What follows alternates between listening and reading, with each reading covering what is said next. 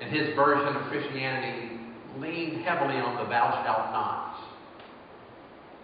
And the chief listened week after week, month after month. And finally he said to the missionary, I, I don't understand. You tell me that I must not take my neighbor's wife. That's right, the missionary said. Or his ox, or his ivory. Again, correct, said the missionary. And, I must not dance the war dance and kill. You've got it, said the missionary. The chief thought for a minute, and he said, But I cannot do these things now, for I am too old. To be old and to be Christian must be the same thing. Think about that. To many in this world today, they picture Christianity, sadly, as old and joyless and sapless and constraining. To much of the world, Christianity is pictured as an enemy of life to stop you from enjoying pleasure. How many, I wonder, think about Christianity like the lady who said, find out what the baby's doing and make it stop? Many inside and outside the church have taken the good news of the gospel and confused it with thou shalt not. We're in danger of forgetting that God is joy and the source of great pleasure. He is fun and light and laughter. We're meant to enjoy. If not, we're like the old sheep. We try to be negatively good and make virtue out of misery. So today we're going to begin the study of the Ten Commandments. And we can view these words as old and constraining, or we can translate them to say, Thou shalt not enjoy life. We can portray this picture of Christianity if we're not careful about it. Can't we? If we're not careful, we can say, you know, it's just something to slow you down from doing the things you, you really want to do. Or we can look at these words, God's words, to teach us how to live the way He wants us to live and enjoy the gift of life. So I start in Exodus chapter 19. Before I do that, let's pray together. Father, it was quite a day when you gave these words. The mountains shook and the people trembled and you were real. Be real to us. Speak to us with your word. Father, help us to have that mountain experience because we're so connected to you. Help us to portray Christianity the way you want us to portray it. In Jesus' name, amen. So Exodus 19 gives us a little background of how things started and about just the visible spectacle of that day when Moses received the commandments. Beginning at verse 16, it says, On the morning of the third day, there was thunder and there was lightning. God is showing off. A thick cloud on the mountain and a blast of a trumpet so loud that all the people who were in camp trembled. A heavenly trumpet. Maybe Gabriel was blowing this. Moses brought the people out of the camp to meet God, and they took their stand at the, at the foot of the mountain. Now, Mount Sinai was wrapped in smoke because the Lord descended upon it in fire. The smoke went up like the smoke of a kiln, while the whole mountain shook violently. As the blast of the trumpet grew louder and louder, Moses would speak, and God would answer him in thunder. When the Lord descended upon Mount Sinai to the top of the mountain, the Lord summoned Moses to the top of the mountain, and Moses went up. Can you imagine watching this, being in this crowd? The ground is shaking. You're holding your ears because the trumpet that you cannot see from heaven is coming. There's smoke coming up like a kiln. There's fire. There's rumblings. You hear voices. You've got to be petrified and amazed at the same time.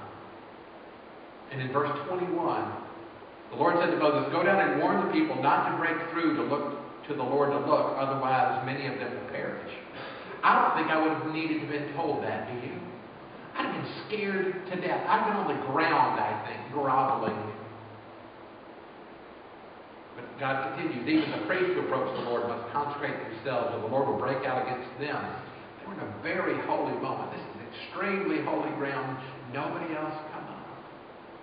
Moses said to the Lord, The people are not permitted to come up to Mount Sinai. For you yourself warned us, saying, Set limits around the mountain, keep it holy. The Lord said to him, Go down and come up bringing Aaron with you.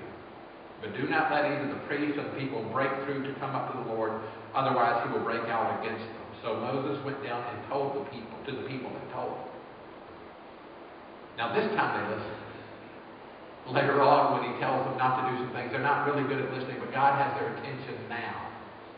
And he has Moses' attention, and God is about to give some words, well, we're still talking about today.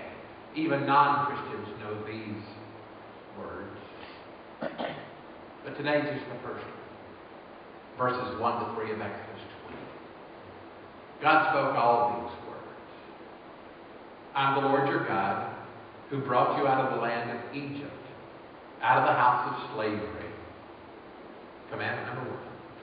You shall have no other gods before me. God is shouting so loud here that his words have echoed down through history. And it's interesting what God is doing here as he begins. He's reminding Israel of his power and his goodness by saying, I brought you out of the land of Egypt, out of the house of slavery. Remember all that I have done for you. Parents do this when there's a discussion with the child and the child might not be so thankful, you ever had that speech or given that speech? You need to realize what I have done for you. I put a roof over. You heard that? Been there, done that? Parents do that to kids. Husbands do that to wives. I work hard every week and I put food. Maybe you've had that conversation. Wives have it with husbands. You have no idea what I. I'm just guessing this one. I've never had this one in mind, but but wives have that conversation with with husbands. Bosses have it with employees. I, you know, I've got this company, and I. I can shut this down if I if I want to. And you're lucky to have a job here, you better do. And employees do it for the bosses. Like, you know, we we work hard for you. You wouldn't have to. This happens. And so that's what God is doing. He's reminding Israel about his deliverance and his power. I found this story this week. Never had heard it before. A young boy built a toy sailboat with his bare hands. Worked and worked and worked for a long time to build the sailboat. And he would take it to his favorite lake to sail it. And he was always careful not to let it go too far out. But one day the inevitable came and the wind blew and the boat went beyond his reach and he tried to get it and he almost drowned trying to get it and it was gone. He went home heartsick thinking he would never see the boat again. But a few weeks later he went into town and a little shop and he was so excited because the sailboat was in the window. He went to the manager and said, You found my boat. I made that boat. It's mine. I'd like to have it back. The man behind the counter said, Well, maybe it was yours once, but it's mine now. And if you want the boat, it'll be 20 bucks. Might as well have been a million. The little boy didn't have $20 and didn't know how he could get it. And he put his head down and started out the door, but the man stopped him and said, You know, wait a minute. I need help sweeping and cleaning, and emptying the trash. So I'll give you a few dollars a week if you will come work for me, and then you can buy your sailboat. And so the little boy agreed. Every week he'd come and he'd work for the man. The owner would give him a few dollars. And finally, the day came when he'd saved up enough money. He went to the owner with a pocket full of crumpled bills and he bought his boat back. As he walked out of the store holding the boat like a long lost friend, he said to his little boat, You're mine twice now. You're mine the first time because I made you, and now you're mine again because I bought you. Before giving the Ten Commandments, God is saying that to Israel. I'm the Lord who made you, refer to Genesis. And now in Exodus, and this is mind blowing before the time of Christ and all of that redemption. But now he's saying, I'm the one that brought you out of Egypt, out of slavery. I, I took care of you again. So that's how it begins that we have a relationship, God says. I've done so much for you. And so between verses 2 and verse 3, there ought to be another word, I think, and the word ought to be therefore. I've done all of this for you, therefore you need to do this. So the Ten Commandments really is our response to God and His goodness and His provision. All that He's done for us, then we ought to do these things. So what does God want? Verse 3. You shall have no other gods before me. You, we all know there's two ways we can go, two things to worship, the true power, the false power, God or the devil. But to put this into the positive helps me. Instead of thou shalt not have other gods before me, it helps me to look at the first commandment this way. And I love this. Thou shalt have me. This is not original to me. C.S. Lewis, you know C.S. Lewis.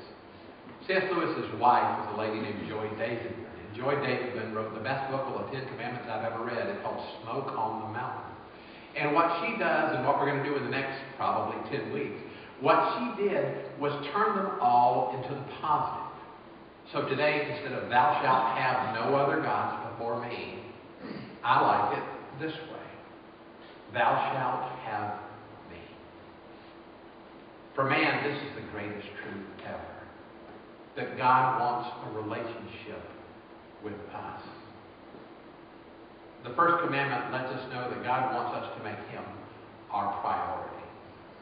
What else could we put above God? We're going to talk about that next week. About this commandment, look what Jesus said in Matthew 22, beginning of verse 36. When he was asked the question, Teacher, what's the greatest commandment? What is which commandment is the greatest in the law is the greatest? And he said to them, You shall love the Lord your God with all your heart, with all your soul, with all your mind. That's the greatest and first commandment. Thou shalt have me. Thou shalt have me. You remember a few years back, I think it was 2003, in the state of Alabama, and I think it was Judge Roy Moore, where they tried to take the Ten Commandments out of a courthouse. Remember all that mess? in 2003? There was a battle in Alabama about the Ten Commandments, and a group of protesters gathered in Montgomery. And I was watching this on the news in great interest. And one of the ladies said to the camera, and I quote, because I this down I ain't big on God, but I believe in Him. All right, she's defending the Ten Commandments by saying, I ain't big on God, but I believe in Him. Remember what Jesus said in Matthew 22, 37, love the Lord with all your heart, with all your soul, with all your mind? What the protester said in defending the Ten Commandments, she was breaking the first commandment. I ain't big on God. When we lose sight of the first commandment, we lose sight of God. When we lose sight of thou shalt have me and stop being excited about thou shalt have me, then we get in trouble. If we miss the first one, the next nine are going to be trouble. If we get it right, the next nine aren't so hard. In reviewing the Ten Commandments, Moses had this to say about the first commandment in Deuteronomy chapter 6. You know these words too. Kind of commentary on the movement. Hear, O Israel, the Lord is our God, the Lord alone. You shall love the Lord your God with all your heart, with all your soul, and with all your might. Keep these words that I'm commanding you today in your heart. Recite them to your children. Talk about them when you're at home, when you're away, when you lie down, when you rise. Bind them as a sign on your hand. Fix them as an emblem on your forehead. Write them on the doorpost of your house and on your gates. Many of our Jewish friends recite those verses from Deuteronomy twice a day. It is to them a prayer called the Shema. Shema is Hebrew word for hear, from hear, O Israel.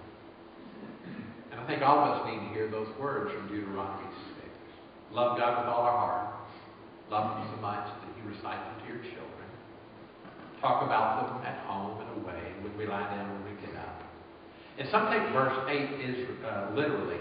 Verse 8, bind them as a sign on your hand, fix them as an emblem on your forehead. You've seen pictures like this before and you wonder why they do that. See the little box on the head, the phylactery? See the wrappings on his arm? They took verse 8 literally, and you might bump into somebody wearing that on their forehead. You need to make sure they're in your heart and in your mind. As we wrap up the first commandment, remember this in the positive. God looks at you put your name in that blank and says, Thou shalt have me. That's good news. It's my prayer that you said yes to that with all your heart. Just think how different this world would be if everybody just followed that. Well, we can be different, can't we? Let's pray together. Father, thank you for the positive of the. Thank you that you look at us and say,